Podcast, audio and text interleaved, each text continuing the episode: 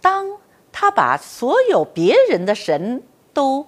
搬到罗马城的时候，他为自己赢得了一个帝国。而当罗马公民都沉浸在澡堂里的时候，都沉浸在葡萄酒里的时候，都沉浸在嗜血的这种爱好里面的时候，大家看到罗马公民失去了往日的辉煌。历史告诉我们，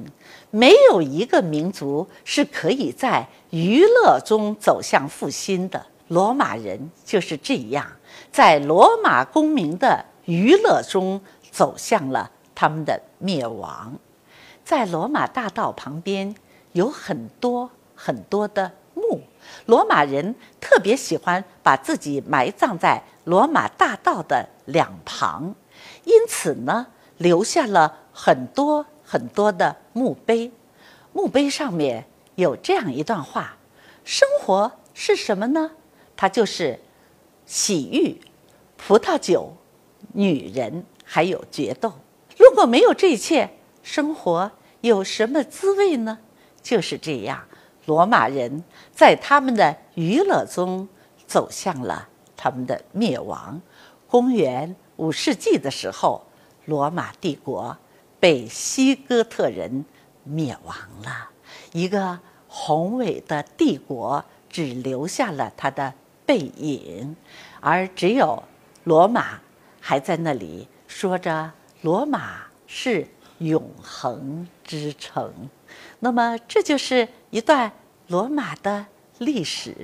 但是比较起所有的文明来讲，罗马人、罗马文明留给我们现代留下来最多的影响，最多的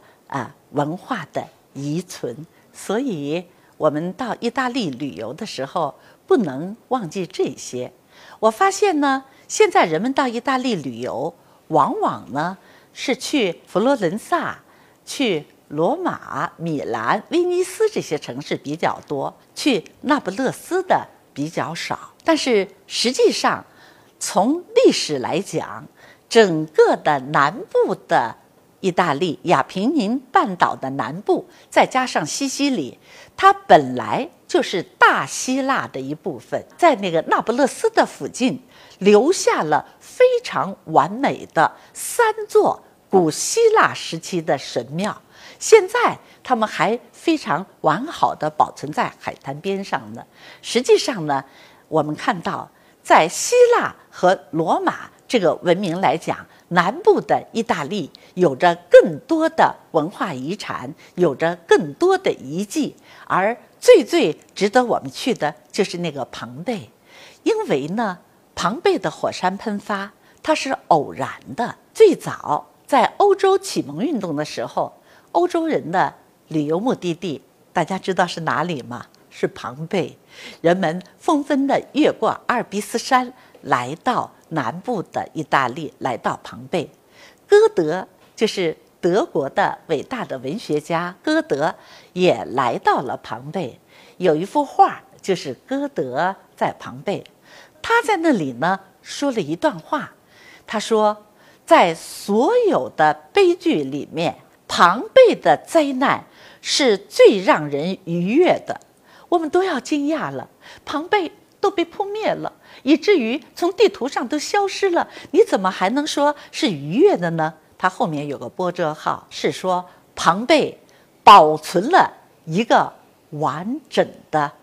罗马。那么这就是庞贝遗址给我们的巨大的一个吸引力，因为在那里古代的罗马人的生活完好无缺的、真实的表现在那里。那里有面包炉，那里还有一些鸡蛋还没有来得及吃呢，那里还有烤面包的烤炉，那里还有决斗士的铠甲，还有一家人，